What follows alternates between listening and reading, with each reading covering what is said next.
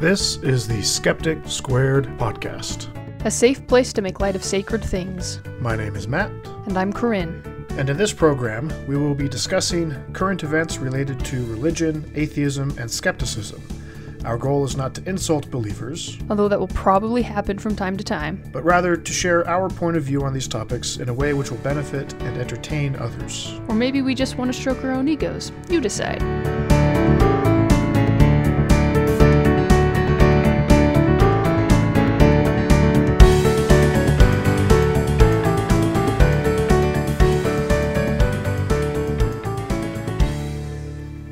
Hello and welcome to the Skeptic Squared podcast. Today is Sunday, April 10th, 2016. And joining me is my wife, Corinne. Hello. How are you doing? Just fine. Just fine. Mm-hmm. How are you? I'm doing all right. Irritated? A little irritated. Our neighbors are a little noisy. So hopefully it doesn't bleed through into our recordings too much. If you hear any random patches of music, that's what that is. Right, or just the tones of a movie. Probably a suspenseful movie, I'm guessing.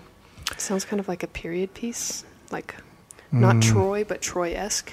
You know? I was thinking more like a sci-fi movie. Maybe, yeah. Like the broad tones, just yep, which is all it does over and over again. That was beautiful. It sounds a little bit better than that. Slightly. But only because I'm exaggerating the duckiness of the sound. Yep. All right. Well, we're going to record anyways, and hopefully we don't get too much background noise. Mm-hmm. So, to start with, should we just jump right into the craziness? Just the insanity? Sure, if that's how you want to do it, yeah. All right. So, we have fairly recently become enthralled with a man named Alex Jones, who I like to think of as sort of the baby-faced Rush Limbaugh. Mm. You know? Yep. Rush Limbaugh is kind of getting old. Alex Jones is probably 10 or 20 years younger than he is. Anyway, still has that raspy fat man voice, you know? Fat man voice. And as soon as I hit play, you'll know exactly what I'm talking about. So this is a clip that we found. What's the title on this thing? Alex Jones Will Save Humanity from Satan.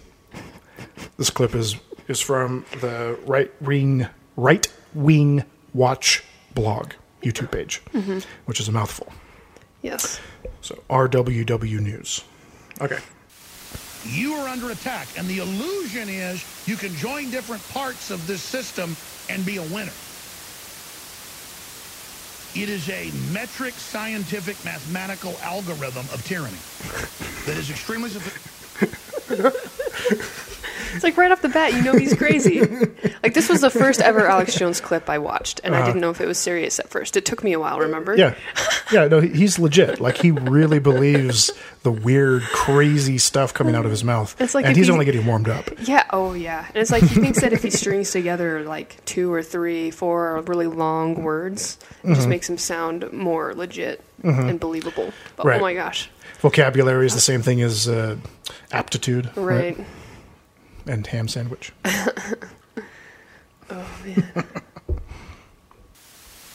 Mathematical algorithm of tyranny that is extremely sophisticated, that can even predict the future. Now, I told you that 18 years ago. That's been mainstream news for 2 years now. Do you know what he's talking about? I have no idea what he's talking about. I don't either. And a mathematical algorithm of tyranny? Yeah. That's now been mainstream news for 2 years? For 2 years. What on earth could you possibly be talking about? I don't know. And the tone in your voice makes it sound like you know. I don't know. I'm legitimately confused by it. But this is like, I don't know. He's just going to get even worse and more confusing. But he's like this in all of his clips. Like, you mm-hmm. don't know half the time what he's actually talking about, mm-hmm. especially in the clips, because from what I can gather, like, most of his shows are like 3-4 hours long. Oh, wow. Yeah. Like a legit radio show. Yeah. So these clips kind of seem to jump in the middle of something. And that's the other thing is, while we're listening to this man just ramble on about insane things, insane theories, mm-hmm. keep in mind, he has an audience. Yeah. I don't know how big his audience is, but he's got it's got to be pretty nice display. Keep finding it. Yeah, like the video quality is pretty decent. Yeah. He's got a nice display behind him, decent audio equipment. Like, if nothing else, he has a lot of money. Which I'm pretty sure he does from listening to another one of his videos. So, yeah, weren't you saying that he had a rich upbringing? Yeah. Mm-hmm. Yeah, so that's fun. Yep. Rich people with microphones and crazy theories. He grew up in a modest-sized 3-story mansion. Which are basically his words. All right. What we're talking about. We told you not having gut flora is the #1 cause of cancer. Now the federal government comes out with all the top research facilities and says, yes, it's true. They've known all along. They're targeting the gut. It is a very small group. A few thousand people are in on the whole deal, okay? And through compartmentalization, they're rolling it out. And so it doesn't help us if, let's say, all 2 million police in the country got shot in the back of the head. There would just be anarchy and all sorts of problems, and they just bring in foreign troops. Before you talk about killing people, you better talk about educating. And if you come over all creepy, or you come over all angry, or you come over all weird, they're not going to listen. If you come over with light in your eyes and say, listen, there's a globalist takeover, here's the plan. People listen. They know the truth. So all I'm saying is I'm trying to save humanity. I'm trying to have a future for my kids. The globalists are building a world, in their own words, where normal human life is over. It's a total revolution against the planet itself. It's an elite playing God. And I've done my research, and even 10 years ago, I wasn't like this. I talk about it, I get chills, folks. It's the devil, okay? And the church... It's the devil, okay? It's only just about to get good. I know. Yeah, so he's talking about a globalist takeover, the elite... kind of duping the common man and making them sick with cancer, like targeting their gut. Mm-hmm. They knew all along that the gut was the key to cancer, and they're targeting that as a way of like controlling the masses or something, I think is what he's hinting at. Yeah. And now we're about to get into the good stuff. Aren't going to tell you. It is an alien force, not of this world, attacking humanity like the Bible and every other ancient text says. And you can read the Bible. It's hiding in plain view, folks. It's not of this world. I don't know exactly what it is or what it's doing, but this is not human intelligence, okay? It's not human intelligence we're facing. I refuse to fight with everybody. All the stupid racist white people, the stupid racist black people, all the stupid racist Mexicans, all of you. I can't stand you. You're idiots. We're under attack. Everybody's under attack. The elite hate Trump. Let me tell you, if he is a psyop, he's the most sophisticated one I ever saw. And even if he is, he's a revelation of the awakening. And they're having to pull this trick to try to divert us. Doesn't matter. It's part of the awakening.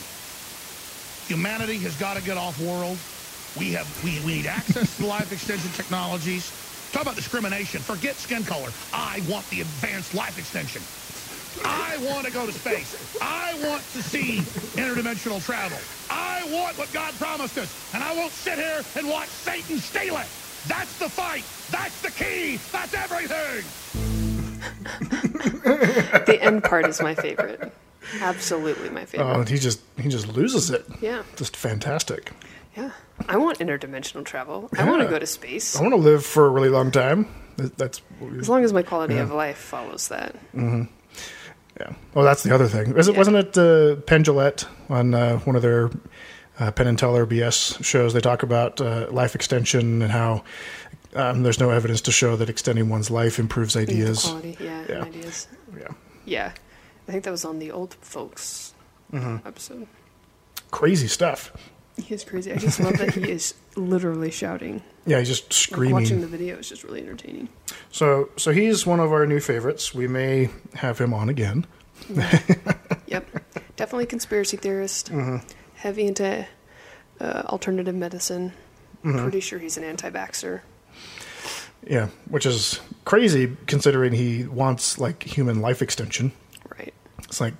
Well, how do you get human life extension if not through things like medicine and vaccinations and stuff like that that'll actually extend your life? Right. Yeah, I can't say for sure if he's an anti-vaxxer, but I know he does. It sounds like he doesn't like the flu vaccine, at least. Mm-hmm. Oh, yeah, that one's a common target. Mm-hmm. That one, was it measles, mumps, rubella? Or... Yeah, but that one's legitimately dangerous not to have. Yeah.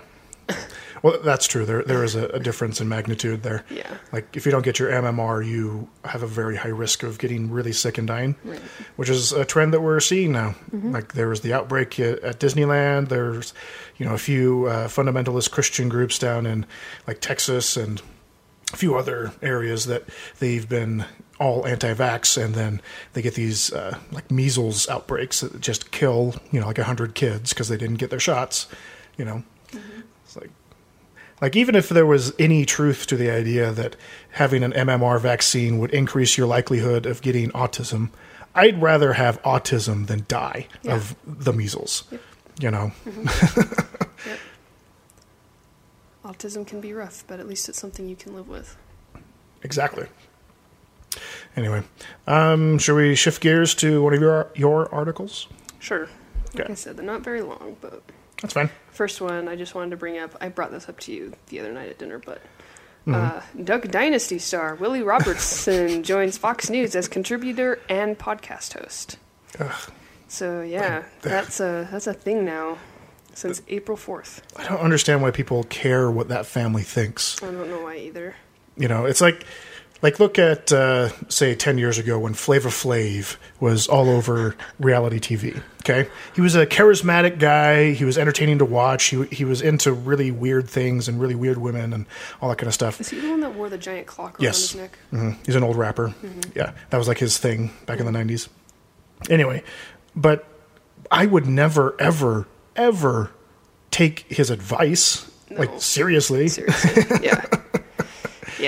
Yeah. Mm-hmm. Anyway. So... anything else in the article about what he's going to be talking about or what he's going to start? Well, they don't really talk about what he's going to do, what kind of contribution he's going to be making on Fox News, but he's also getting a podcast that's going to be run through Fox News, where he's going to be talking about faith and family. So, wasn't he the one that was in God's Not Dead? Yeah, that cameo. Yeah. Mm-hmm. So that should give you some idea of where he's coming from. He's very fundamentalist Christian, despite being very hairy. And, yeah, no kidding. And apparently he's a Trump supporter. So, it shouldn't shock me when I hear that certain people are fans of Trump, but it always does. Yeah, it's like, really? It doesn't actually surprise me that he's a fan of Trump. Really? Yeah. I just don't understand the appeal of Donald Trump, honestly. Have you ever watched one of their episodes? Of Duck Dynasty? Yeah. I did a long time ago, before we even met, at work. Like, the kids at the facility were watching it. One of the other staff was a big fan of the show, and he like pulled it up. He's like, "Hey guys, you gotta check this out. This is the greatest show ever. It's my new favorite thing." And they started watching it, and all I remember is a bunch of hairy rednecks trying to clean, like, a rain gutter on their house, and it was just like this big fiasco. Like, they were just completely incompetent. Everything seems to be a big fiasco until, like, the very end. Right. Everything cleans up nicely. It's like, how hard can it be to clean a rain gutter? Like, I've cleaned a rain gutter. Yeah. Like, it's not that hard. I grew up in Seattle, and we had, like, our rain gutters would get filled up with debris all the time. Like, leaves and twigs and things would get into it. It's like it's not that hard to clean. Nope. Anyway, so that's it for old Willie Robertson. Yep, that's all I wanted to... I just think it's funny. Yeah, he's going to try to take the limelight away from Glenn Beck, try to fill his shoes. I wouldn't say that. I think it's their counterbalance to the whole Megyn Kelly Trump feud. Oh, I see. Yeah. Well, Fox News from the very beginning has been kind of wishy-washy with Trump. Like, they've been talking... Like, they started out very much against him and were pro various other people that were against Trump. Mm-hmm. But as you know, more and more people just drop out of the race, they're stuck with Trump. And so they have to kind of change their tune and try to play the whole, oh, we were just, you know, being political. We were trying to have a debate and, you know, it's like, no, you guys legitimately didn't like Trump like 8 months ago. But anyway, okay. So let's do one of my articles. So this is an older article, actually. From Answers in Genesis. It was originally written in 2006, but was updated last month. Oh. So that's why it popped up in my feed. Okay. Okay, so the title is 7 Reasons Why We Should Not Accept Millions of Years.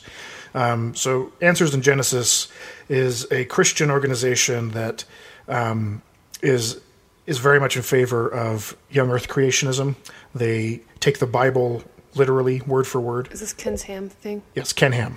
Mm-hmm. And Ken Ham is the guy who's in charge of the big Ark exhibit in Kentucky or Tennessee. Yes. Or, I think it's Kentucky. Is it Kentucky? Yeah, it's the same state as the Creation Museum that he opened like 5 or 6 years ago or whenever that was. Yeah. Yeah, so same guy. He literally believes everything in the Bible, believes in the flood, all that stuff. And so when you read their stuff, it always comes from the place that the Bible is literally true. Whenever they talk about reasons why, you know, science is wrong about a particular thing, the first thing they always go to is it contradicts the Bible. Mm-hmm. Therefore, it can't be true. Mm-hmm. Okay, it's like when with Mormon apologetics, when you have evidence come out that suggests that Native Americans have no common ancestor with the ancient Jews, at least not in the time frame suggested in the Book of Mormon. Mormon apologists come out with statements saying why they're wrong, mm-hmm. you know, or why we wouldn't expect there to be evidence, right? That kind of malarkey. So this is more or less an apologetics group, I guess, mm-hmm. Is one way to look at it. Mm-hmm. So the first point that they have is the Bible clearly teaches that God created in 6 literal 24-hour days a few thousand years ago. Okay? Mm-hmm. So let me just read it. There's a little bit of Hebrew in this, so I'll probably mispronounce stuff, but I'll give it my best. The Hebrew word for day in Genesis 1 is yom. In the vast majority of its uses in the Old Testament, it means a literal day where it doesn't the context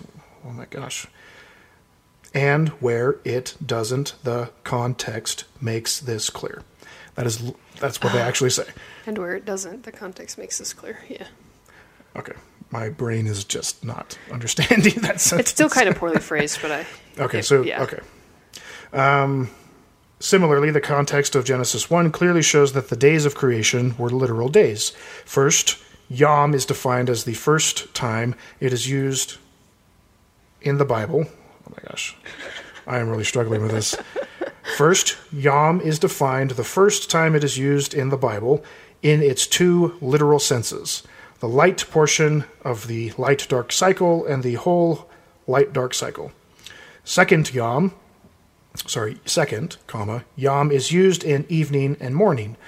Everywhere these 2 words are used in the Old Testament, either together or separately, and with or without Yom in the context, they always mean a literal meaning or morning, evening or morning of a literal day. Third, Yom is modified with a number, 1 day, 2nd day, 3rd day, and so on, which everywhere else in the Old Testament indicates literal days. Fourth, Yom is defined literally in Genesis 1:14 in relation to the heavenly bodies. That these creation days happened only about 6,000 years ago is clear from the genealogies of Genesis 5 and 11, which give very detailed chronological information, unlike the clearly abbreviated genealogy in Matthew 1 and other chronological information in the Bible. So were you ever taught that the earth is only 6,000 years old? Did that ever come up in any of your Sunday school lessons or anything like that?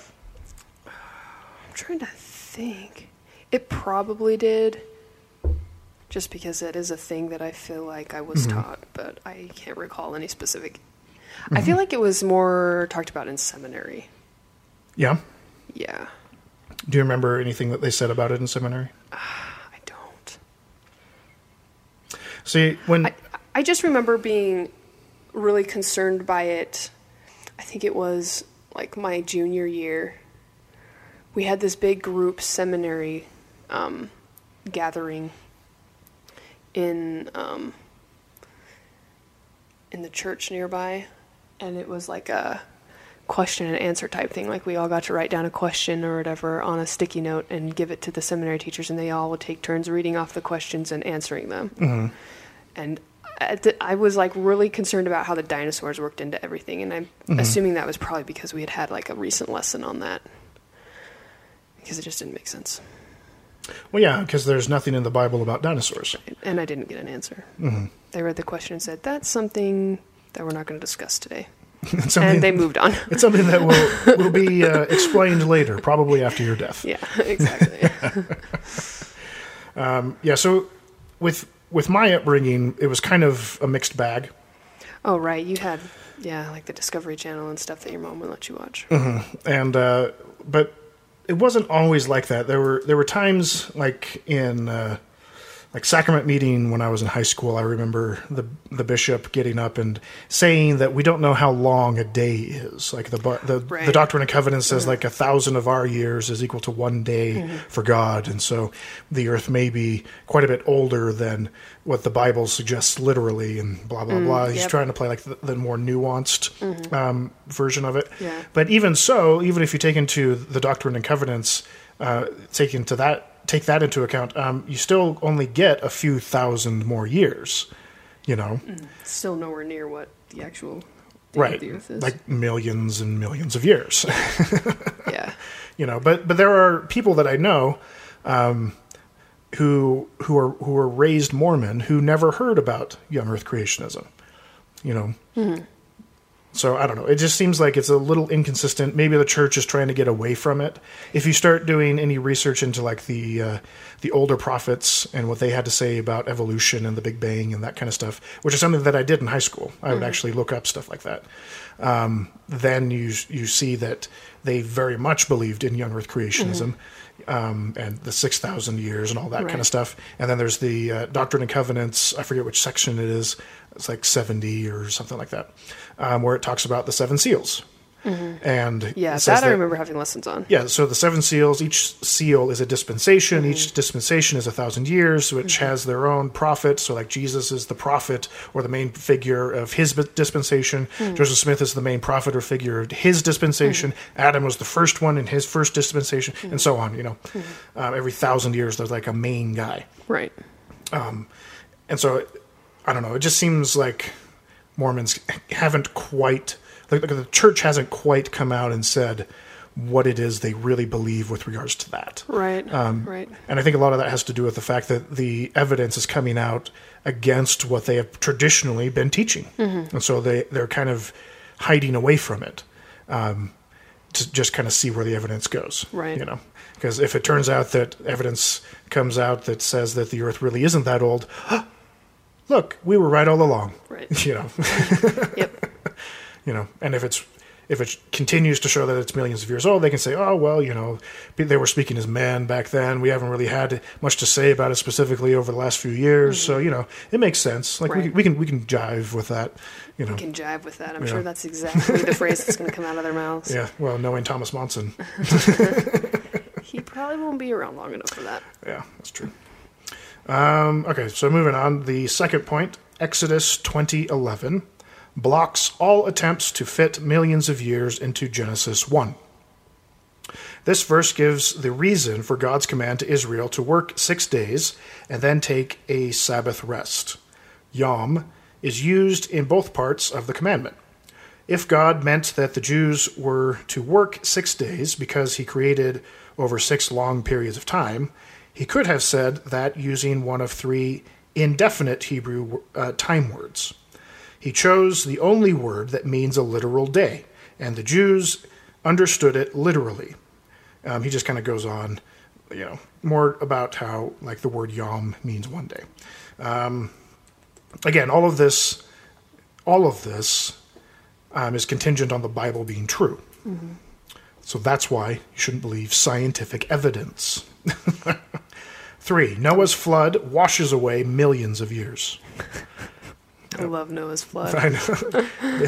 They cannot let it go. No.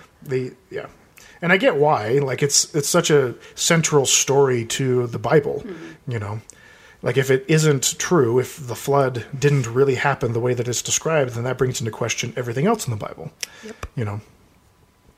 Let's see. The evidence for Genesis 6-9 for a global catastrophic flood is overwhelming. Overwhelming, Corey. Overwhelming. Overwhelming. I'm overwhelmed. Mm-hmm. Clearly. For example, the flood was intended to destroy not only all sinful people, but also all land animals and birds and the surface of the earth, which only a global flood could accomplish.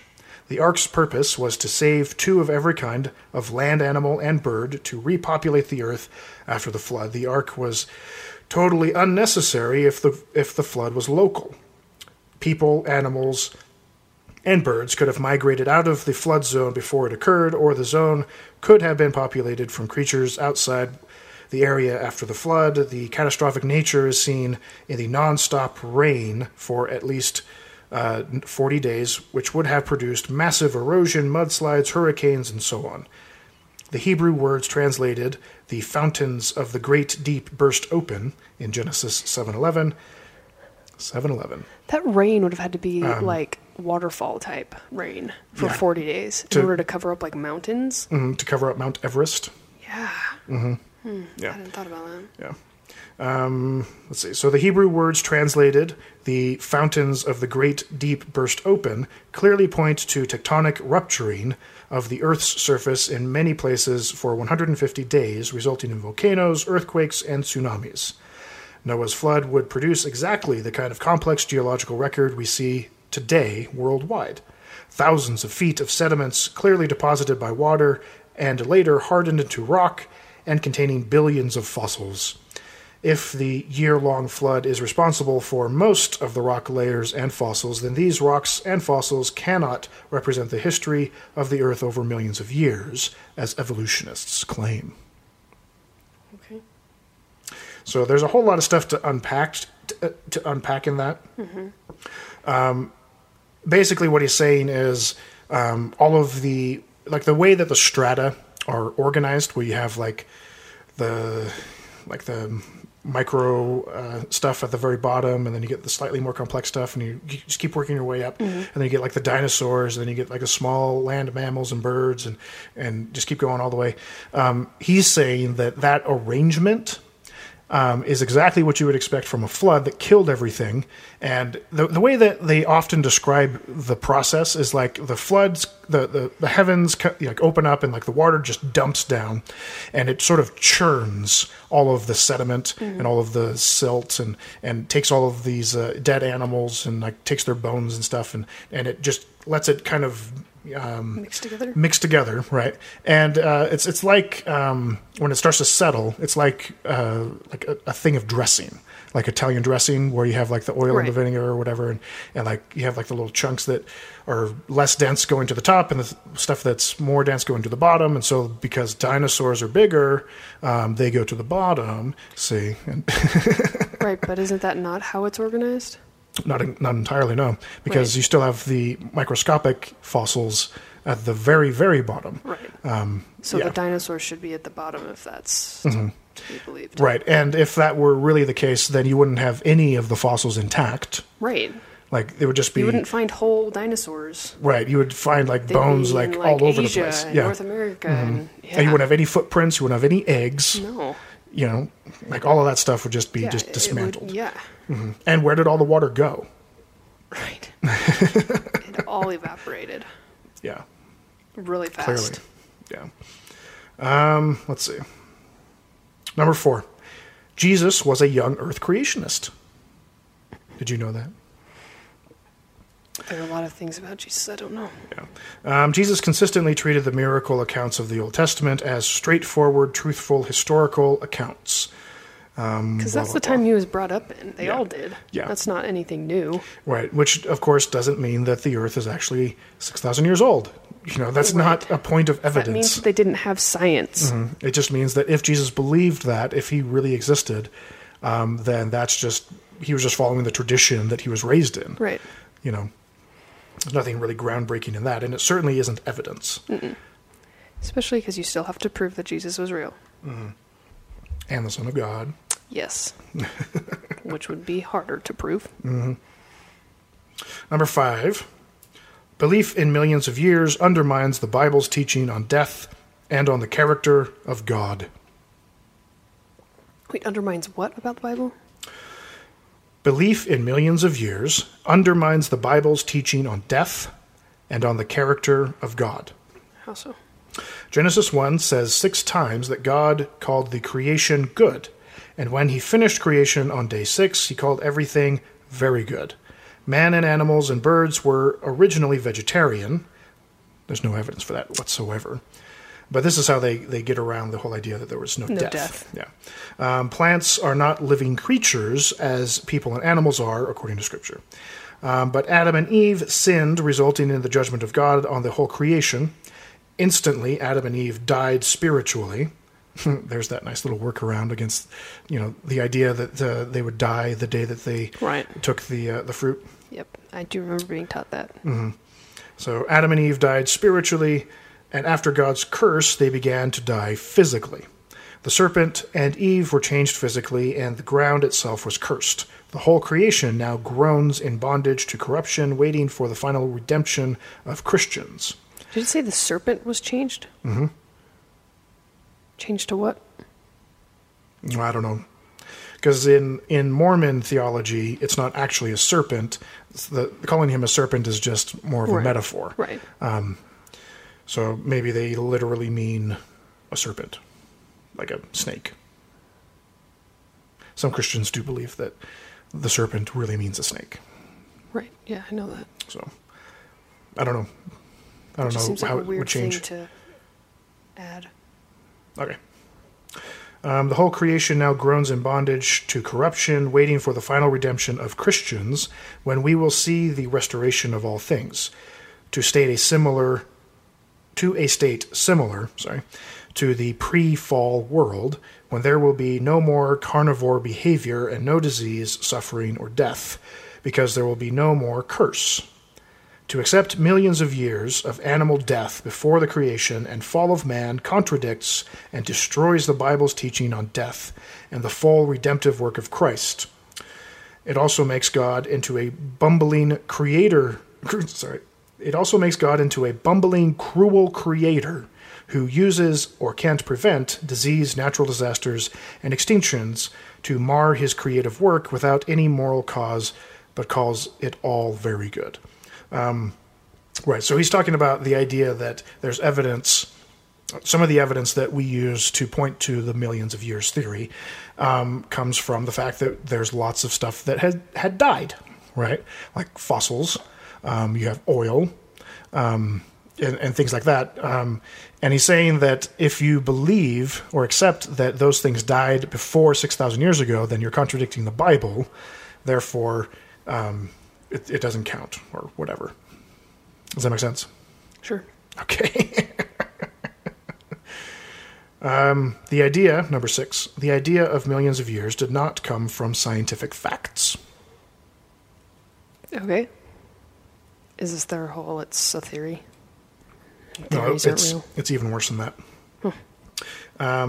It was developed by deistic and atheistic geologists in the late 18th and early 19th century.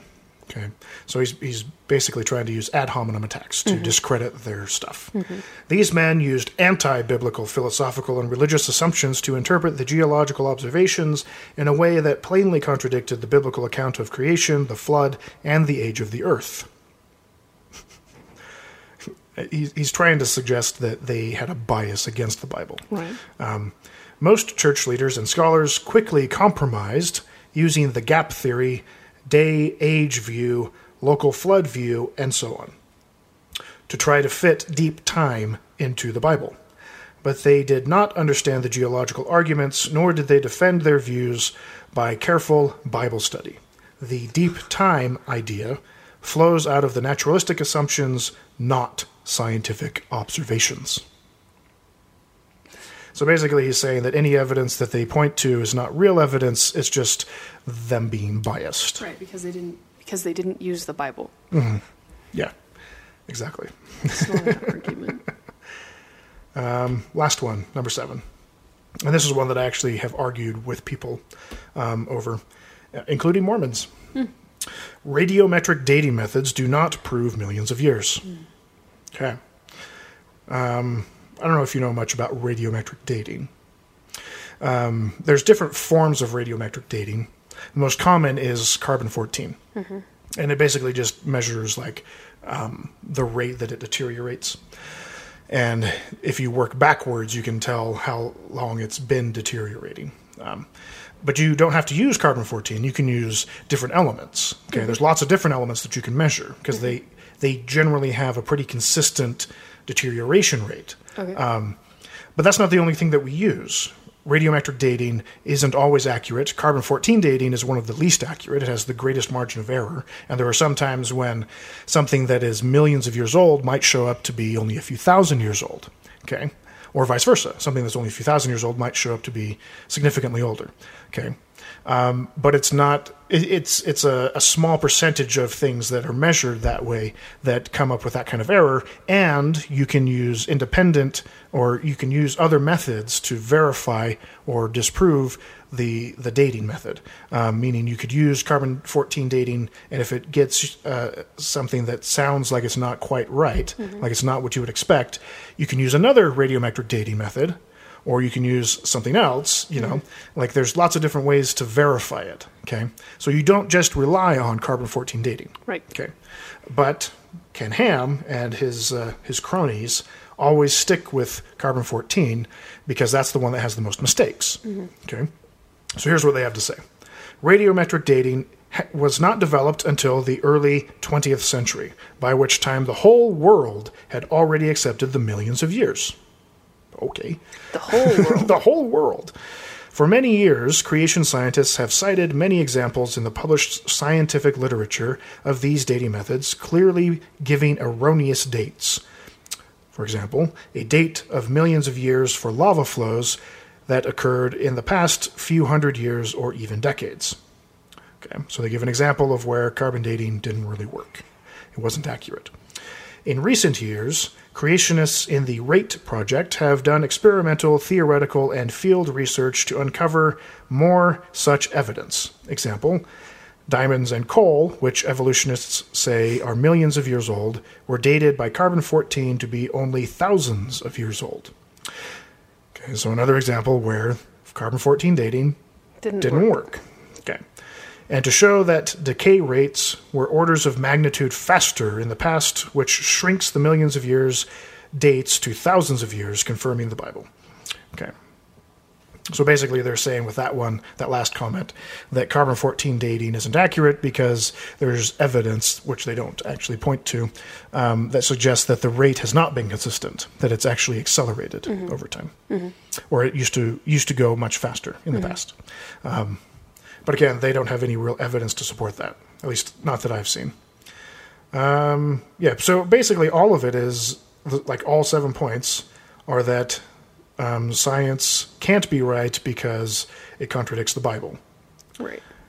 You know. Which isn't a very firm leg to stand on. It's not. And it's something that I tried to square those things. I mean, this is something that I've talked about on the show before. Mm-hmm. You know, you have different things that contradict Mormonism or just general Christian beliefs, and when you start finding evidence that contradicts it, like what do? Like how do you square those things?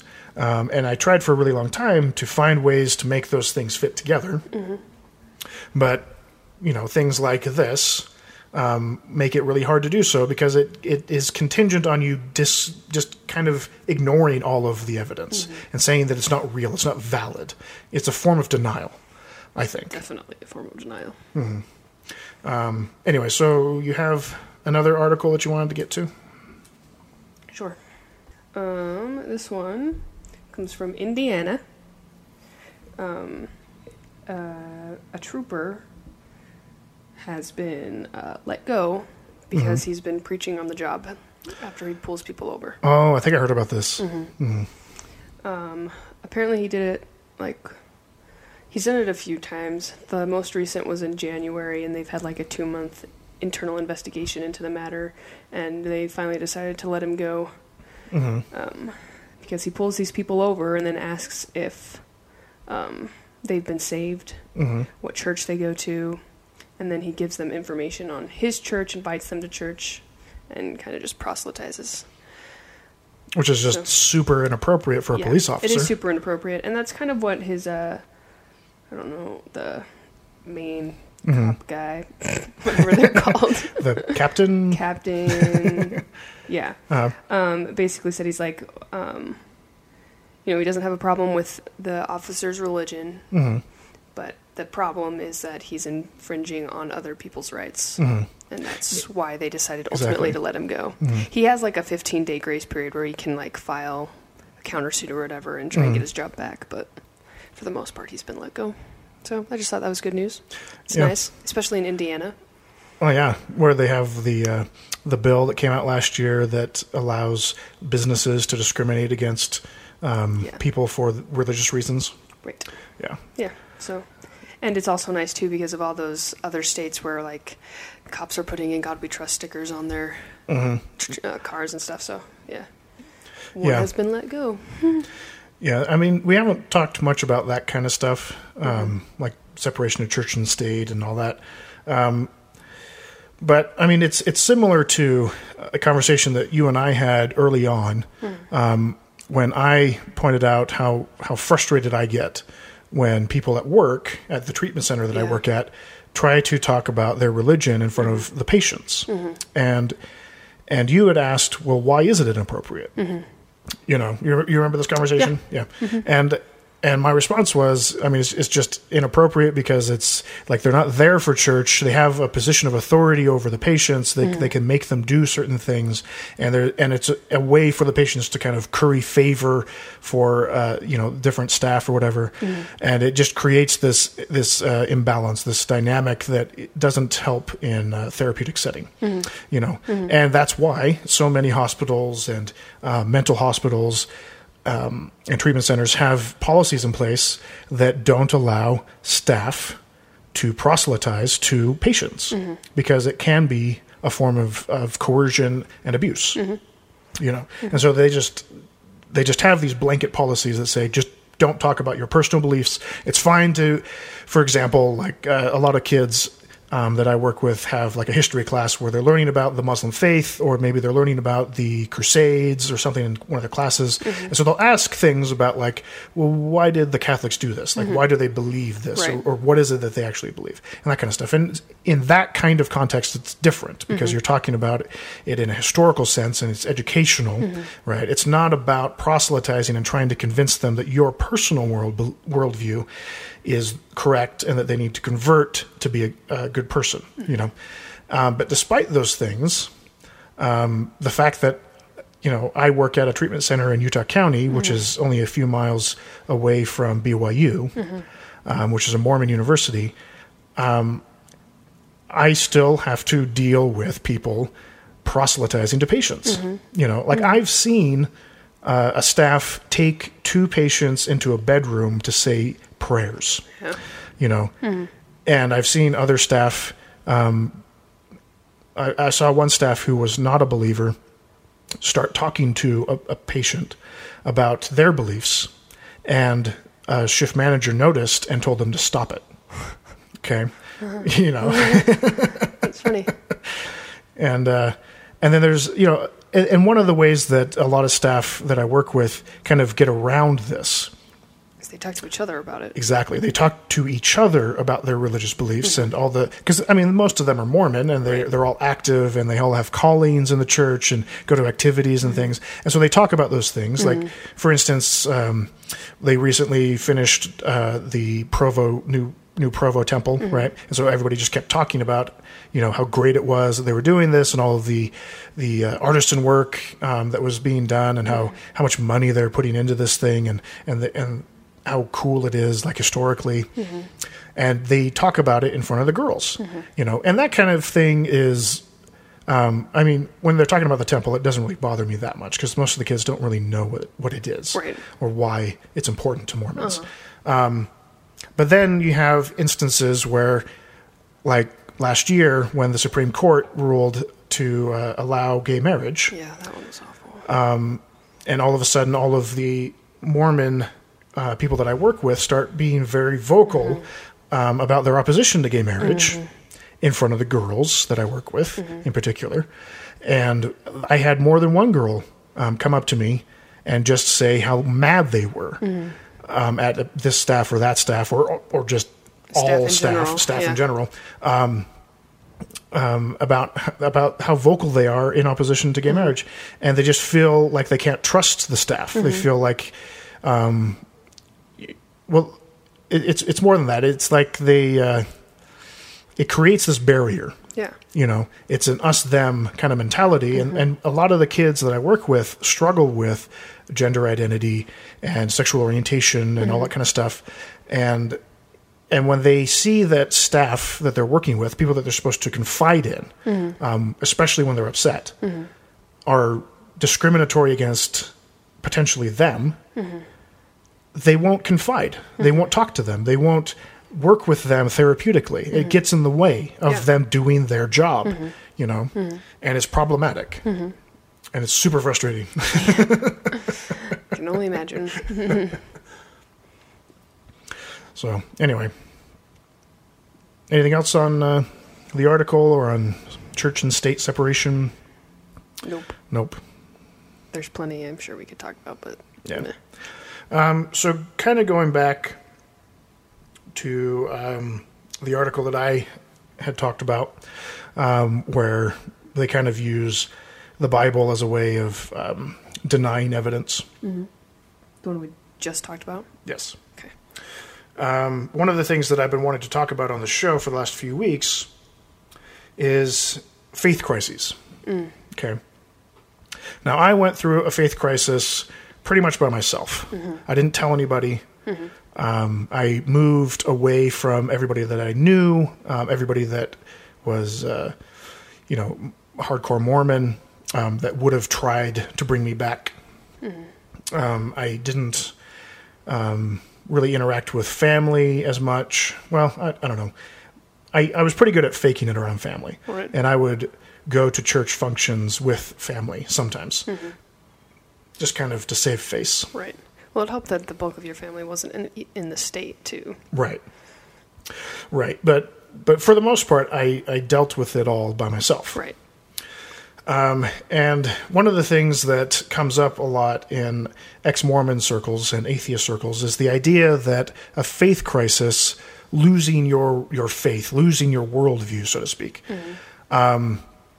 Is a type of grief. Like there's a kind of grief that is associated with that. Mm-hmm. And some people have been kind of talking about how the 5 stages of grief apply to a faith crisis. Mm-hmm. And I thought that would be kind of interesting to talk about. Okay. Because like reading through the descriptions of the different steps, mm-hmm. I could see how like my experience kind of went along with this. Not like exactly, but I don't know. We'll go through it, and I'll share my experience, and you can say like whether or not any of this applied to you when you were going through your crisis. So the very first step is denial. Okay, and I'm just reading this off of Wikipedia. I went to a few different websites, and you know, most of the websites try to add a lot of commentary. Mm-hmm. The Wikipedia website is just very straightforward. Okay, it was the easiest one to read. Okay. So denial. The first reaction is denial. In this stage, individuals believe the diagnosis is somehow mistaken and cling to a false preferable reality. Mm-hmm. Okay, so they're talking about, you know, dealing with death or dying, that kind of thing. Mm-hmm. In the religious context, of course, it would be coming to find information or evidences that contradict your worldview. For instance, if you believe in young earth creationism, finding out that there's a lot of evidence suggesting that the earth is millions of years old, okay, you can do what Ken Ham does and just deny it all, try to come up with ways to say that it's invalid, you know, and that was something that I did quite a bit. I mean, I mentioned how I would try to, you know, kind of reconcile my beliefs with the science that I was learning and that kind of stuff. But even beyond that, like just the philosophical arguments against God, you know, like what evidence is there for God? Is God really there? Does prayer really work? Does the Mormon, you know, Moroni's promise at the back of the Book of Mormon really work? Do you have any reason to suppose that you ever really feel the Holy Ghost? Like those sorts of things. And initially, when you start thinking about those sorts of things, you just kind of push it in the back of your mind. It's where the concept of the shelf comes from, the metaphorical shelf, until eventually the shelf breaks because there's so many unanswered things or unanswerable things that are problematic with a, you know, Mormon worldview or religious worldview in general. The second step or stage is anger, which for me actually didn't come second. But I'll get into that a little bit later. When the individual recognizes that denial cannot continue, they become frustrated, especially at proximate individuals, so people close to them. Certain psychological responses of a person undergoing this phase would be, why me? It's not fair. How can this happen to me? Who is to blame? Why would this happen? Okay. In the context of somebody leaving the Mormon church, a lot of people start to blame the church. They blame Joseph Smith. They blame Brigham Young.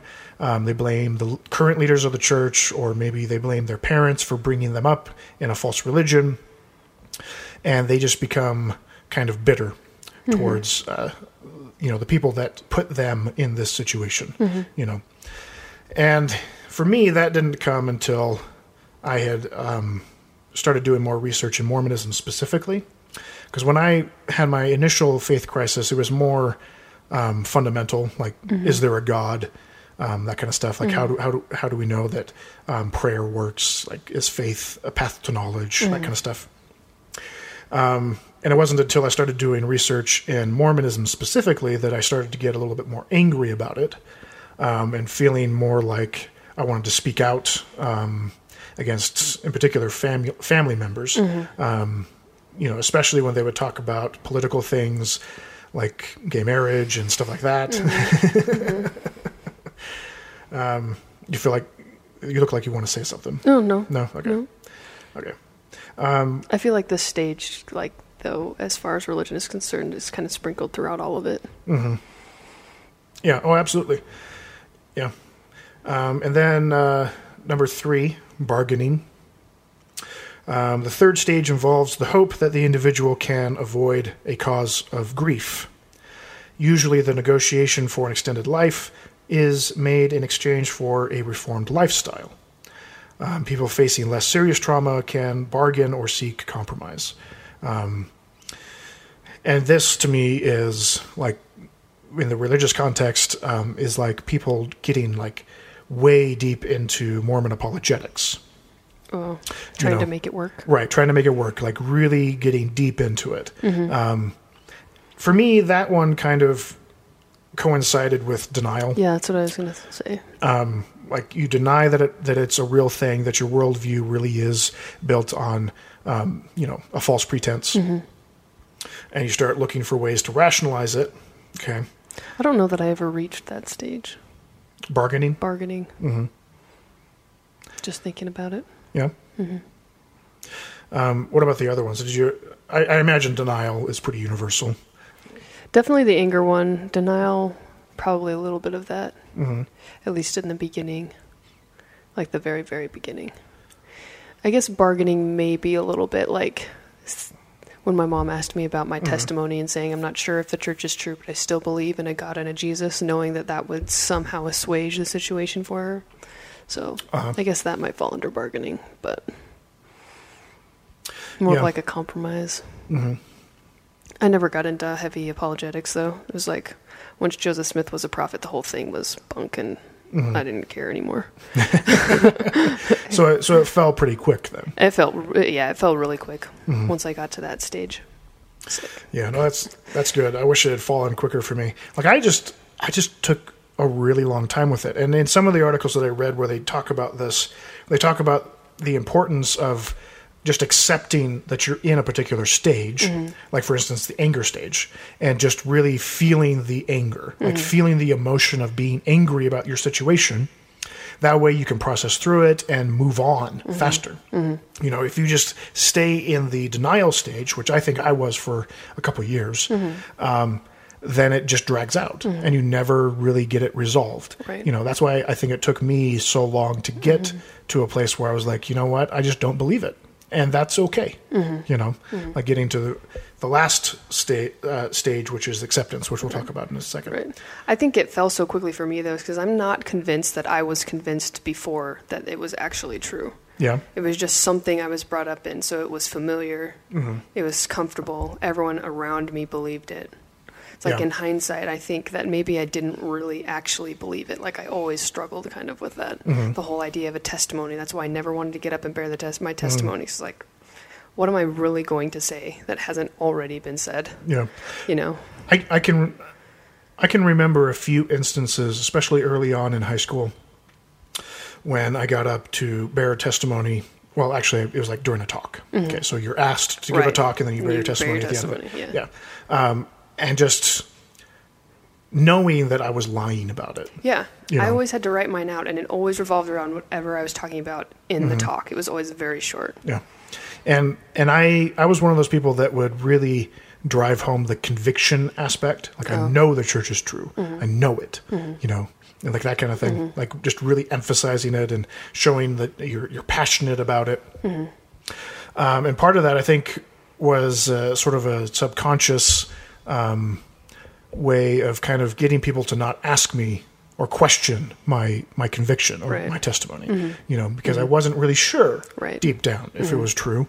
But I didn't want anybody to think that I didn't really know deep down that it was true. I didn't want to be put on the spot. I didn't want to be confronted on it, you know, and so I thought that the best way to do it would be to just say all of the stuff and be really, convinced, you know, about it. Sometimes I was able to make myself cry, you know, just get so emotional about it, like that kind of thing.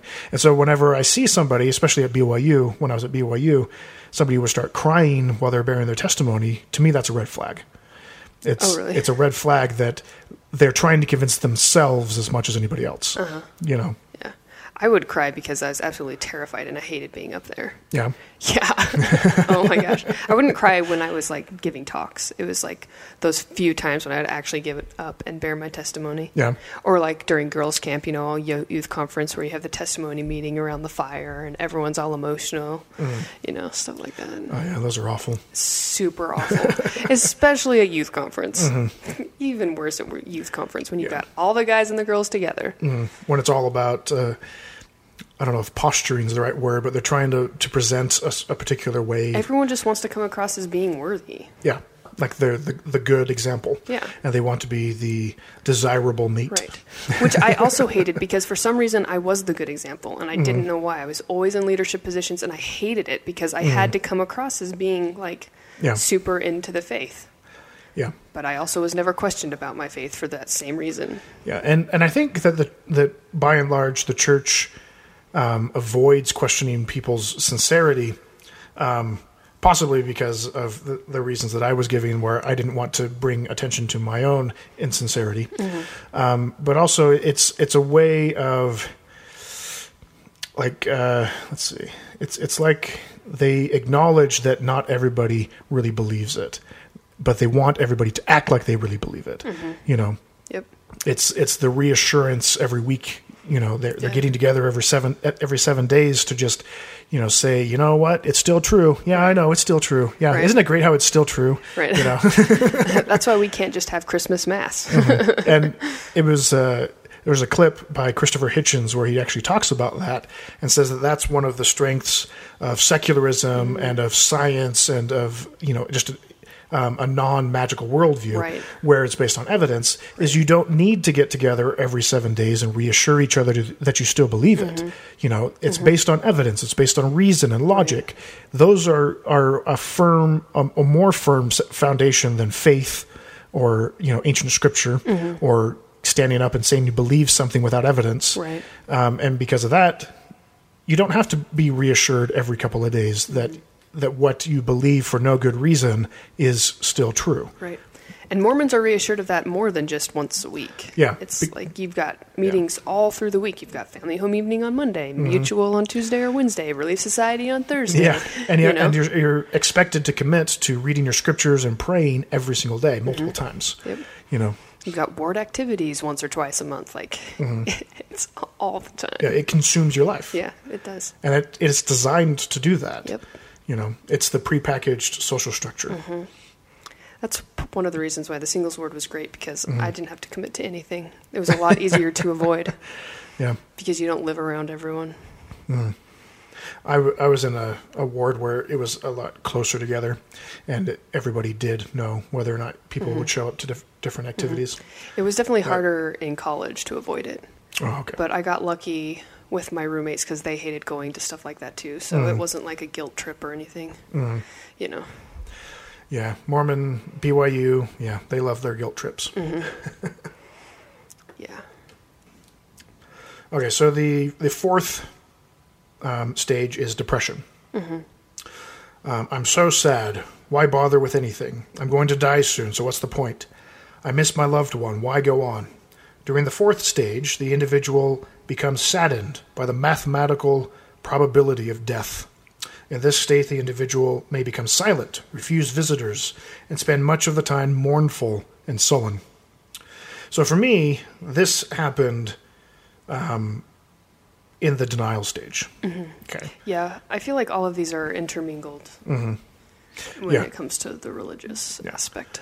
Like I very much avoided doing research. I kind of had this suspicion that I didn't really believe it. Mm-hmm. And I denied that I didn't really believe it mm-hmm. or that I didn't have a good reason to believe it. And that is depressing, especially, I mean, you know, my family, they are very, very Mormon. They are true believers. Yeah. In particular, my mother. Mm-hmm. And the idea of disappointing her was enough to keep me from asking the tough questions for a really long time. Not because, you know, you always want to do what your mom tells you to do. Okay. Mm-hmm. It's not like that. It's right. like, I know the grief that she will go through mm-hmm. If I leave. Right. You know, and then, so for me, I denied it for a really long time, for a couple of years, and then my sister Megyn came out as an atheist, and she started going through all of this stuff very openly with the family, at least, mm-hmm. and she had conversations with my mom, and my mom was distraught and was broken up about it, and so like I saw it, like I saw exactly what was going to happen to me mm-hmm. if I came out as mm-hmm. well, you know, and that. I don't know. There were times when that made it harder, and there were times when it made it easier. Mm-hmm. It just kind of went back and forth, mm-hmm. you know. Because she'd already experienced those emotions once. Right, right. So she had kind of broken the ice and gotten the ball moving, mm-hmm. but at the same time, I knew that I was just going to add to the shitstorm. Right. You know. Mm-hmm.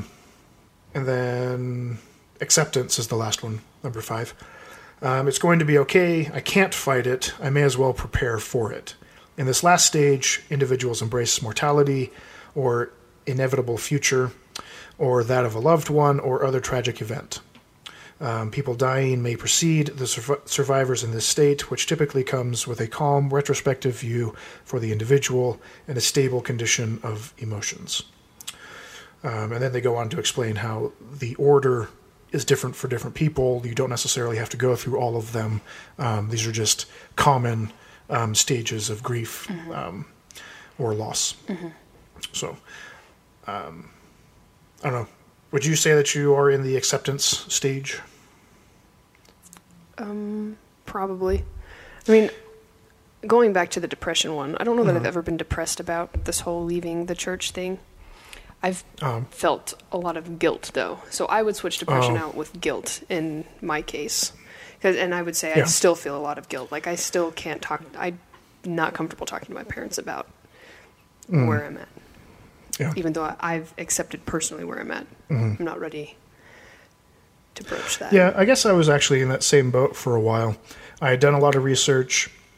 I had read a few books from Christopher Hitchens and Richard Dawkins and Sam Harris, and watched tons of clips from The Atheist Experience, which is a great program. Mm-hmm.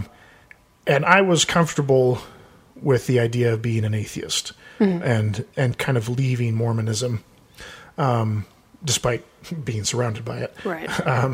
But I still avoided telling my family about it. Mm-hmm. And then one day my mom just asked me point blank, and then everything just kind of flew into the open. And yeah. I'm worried that's going to end up being what happens with me too, but yeah. Meh. Yeah. And it's tricky, you know, because part of me, I should say, wanted to be open about it and honest about it. Right. And just get it out of the way, so to speak. But on the other hand, again, I knew what, you know, my sister had done to my mom when she came out, and I knew what would happen to her again if I came out. Mm-hmm. And you just don't want to put that on somebody, right. You know? Right. But on some level, it seems like it's kind of a good thing or a necessary thing. It's a way of truly being open and honest with people that you care about. You know, it's like, do they really know you if they don't know what you believe? Mm-hmm. You know, and what is it? I don't know. It's tricky. It's hard. Yeah. You know? Yeah. Especially listening to podcasts where they're like, if it's safe for you to come out, come out. It's like, I feel like it is safe for me to come out. Like nothing really bad is going to happen, but I don't know. Yeah, but it's still hard. It is really hard. It is so hard. Yeah, because I've never been a person to talk about things. Never talked about my feelings with my family. Never talked about what I wanted, my thoughts, opinions. I've never done that. It's never been an environment where I felt comfortable doing that, ever. Right. Because Mormons don't breed that kind of environment. No. Contention is of the devil. Thing. Exactly. Mm-hmm. And so, yeah, it's really frightening to me to even consider doing it. Mm-hmm. So what would you do if they confronted you? I have no idea. I don't know. A part of me, like, I feel like I'm getting to the point where I'm not going to try and sugarcoat it anymore. Mm-hmm. I've been wanting to get a little more confrontational, at least like via social media, kind of, not face to face, because I have a really hard time with that. But yeah. So I think depending on, like, if it happened today, I'm not entirely sure what would go, you know, how it would go down if I would try and. Like what I did with my mom and told her that I still believe in a God and a Jesus Christ, but I'm not sure about my testimony type thing. I don't know if it might go that way, or I'll just be like, yeah, I don't believe it. I've turned in my resignation letter and I'm no longer a member, you know, so I don't know. Yeah. It'll kind of depend on the atmosphere too. And who's there.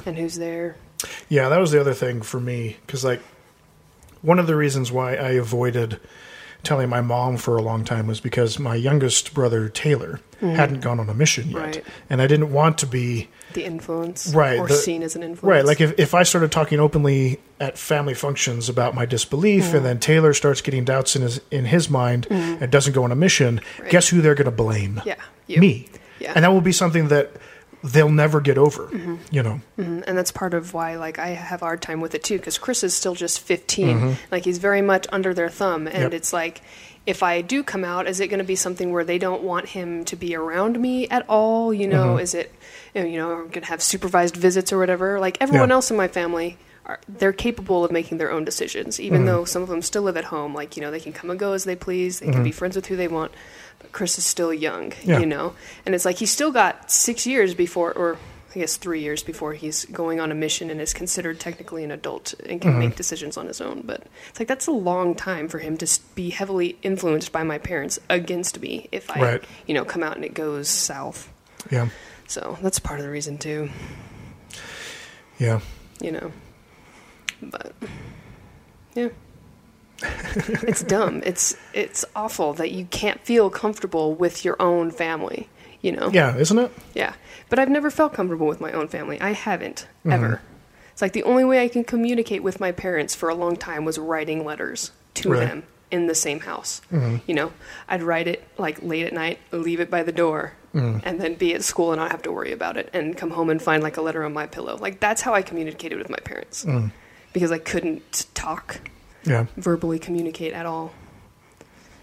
And they have a way of like doing things one-on-one. They never talk in a group, mm-hmm. so you don't know what's going on with everyone else either. Right. It's like it's always very... I don't think they mean for it to be very confrontational, but it is confrontational. It's mm-hmm. like if you're going out to lunch with your parents one-on-one, mm-hmm. it's like they have something they need to talk to you about, and it's super nerve-wracking. Super nerve-wracking. You just feel like you're being cornered. Yeah. Mm-hmm. Yeah, you don't have anyone around you to support you. Like if it was like me and Missy at a time, like I would have a support system. Mm-hmm. Or if it was you and I and they, you know, asked me like where I was at in the church, I would have someone there to support me, back me up, you know. Mm-hmm. But like one-on-one, it's like I've got nothing and I freak out. And that interestingly enough, is very similar to the way that the Mormon Church handles doubters in general. Yeah. It's the divide and conquer. Yeah, they single tactic. You out. Yeah, they don't get you together with other doubters mm-hmm. and be like, okay, so what is everyone's problem? Let's talk about this together. Right. No, they want you to talk to your bishop one-on-one, mm-hmm. and then, you know, not be vocal about it in any church meetings or activities. Right. You know, don't communicate your doubts with other members that you know are doubting mm-hmm. or that have left the church. Mm-hmm. Avoid anti-Mormon materials. Mm-hmm. But inevitably gets out. Mm-hmm. Rumors spread like wildfire in a ward. Yeah. It's like I knew about everyone's indiscretions in my ward. Everyone that was getting divorced, why they were getting divorced, you know. Yeah.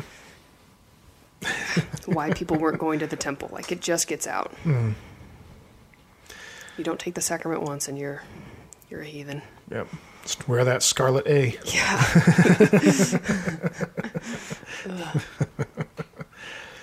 Okay. Well, anything else to add? To the 5 stages? Mm-hmm. Nope. Okay. Well, that's all I have. Do you have any other stories or anything? Just another real quick one. Okay. The state of California has now made it easier for women to get their hands on birth control. Hmm. Basically, this has been in the works for a couple of years, but they've hit a couple of roadblocks. But it's almost like birth control, getting it over the counter, but mm-hmm. not quite over the counter because there are still a few things you have to go through. But it just makes access easier. Women don't have to schedule doctor's appointments anymore ahead of time, you know. Mm-hmm. They can just go to a pharmacy, tell the pharmacist that they want birth control. They have a little, they go through a little rundown with the pharmacists where they'll like take your blood pressure, make sure that any of the birth controls aren't going to like affect your blood pressure, things like that. Make sure that you're healthy and ready, you know, can mm-hmm. actually take the birth control, and you can just get it that way now. So that's cool. Pretty cool. Yeah. Obviously there's some opposition to it, but it's right. Because in a lot of minds, contraception is tantamount to abortion, mm-hmm. which is tantamount to murder. Right, right. One of in the article, one of the negatives against it that someone brought up was that it was cutting off that daughter to mother communication, mm-hmm. because a daughter can just go in and get birth control now, which is a good thing. It is a good thing because if there is that kind of privacy mm-hmm. On such an important issue, mm-hmm. Then they're more likely to get help. Right. You know. Mm-hmm. Yeah. It would be interesting to know like how young they're letting girls get it. Uh-huh. Like if there's an age cap, like do you have to be 18? Are they letting high school children, you know, just go up there? Yeah. You know, can a 13-year-old just go up there? That would be interesting to find out. Mm-hmm. I don't know if I'd necessarily have a problem with younger kids getting it, but at mm-hmm. the same time it's I don't know. Well, see, that's the thing is it's tricky because of parental rights, right? Okay, and guardianship, mm-hmm. And parents having a say in like the medical procedures that their child undertakes. Mm-hmm. But at the same time, you don't have to have your parents' permission to get pregnant. Right. You don't have to have your parents' permission to start being promiscuous mm-hmm. or acting out sexually, mm-hmm. And if somebody is in a position where they can be sexually active, mm-hmm. then they should have access to birth control mm-hmm. and contraception. Yeah, you know? I agree with that. Mm-hmm. That's a good point. You know, even if it's just a condom, right. even if that's all that they get access to, that's at least something. Yeah. You know, mm-hmm. Planned Parenthood. Yeah. 3 free condoms. It's nice that they have a cap. Well, you can buy them for $1 after that, but you get 3 free ones. I see. Okay. Planned Parenthood. We need to talk about that eventually. Just been avoiding it because there's so much to talk about. There's way too much to talk about. Yeah. So many things going on. I think we did mention it on an episode. I actually get alerts from Planned Parenthood now. Oh yeah? Mm-hmm. Cool. Mm-hmm. I signed up for their action alerts. Sweet. Mm-hmm. All right. Well, that's all I got.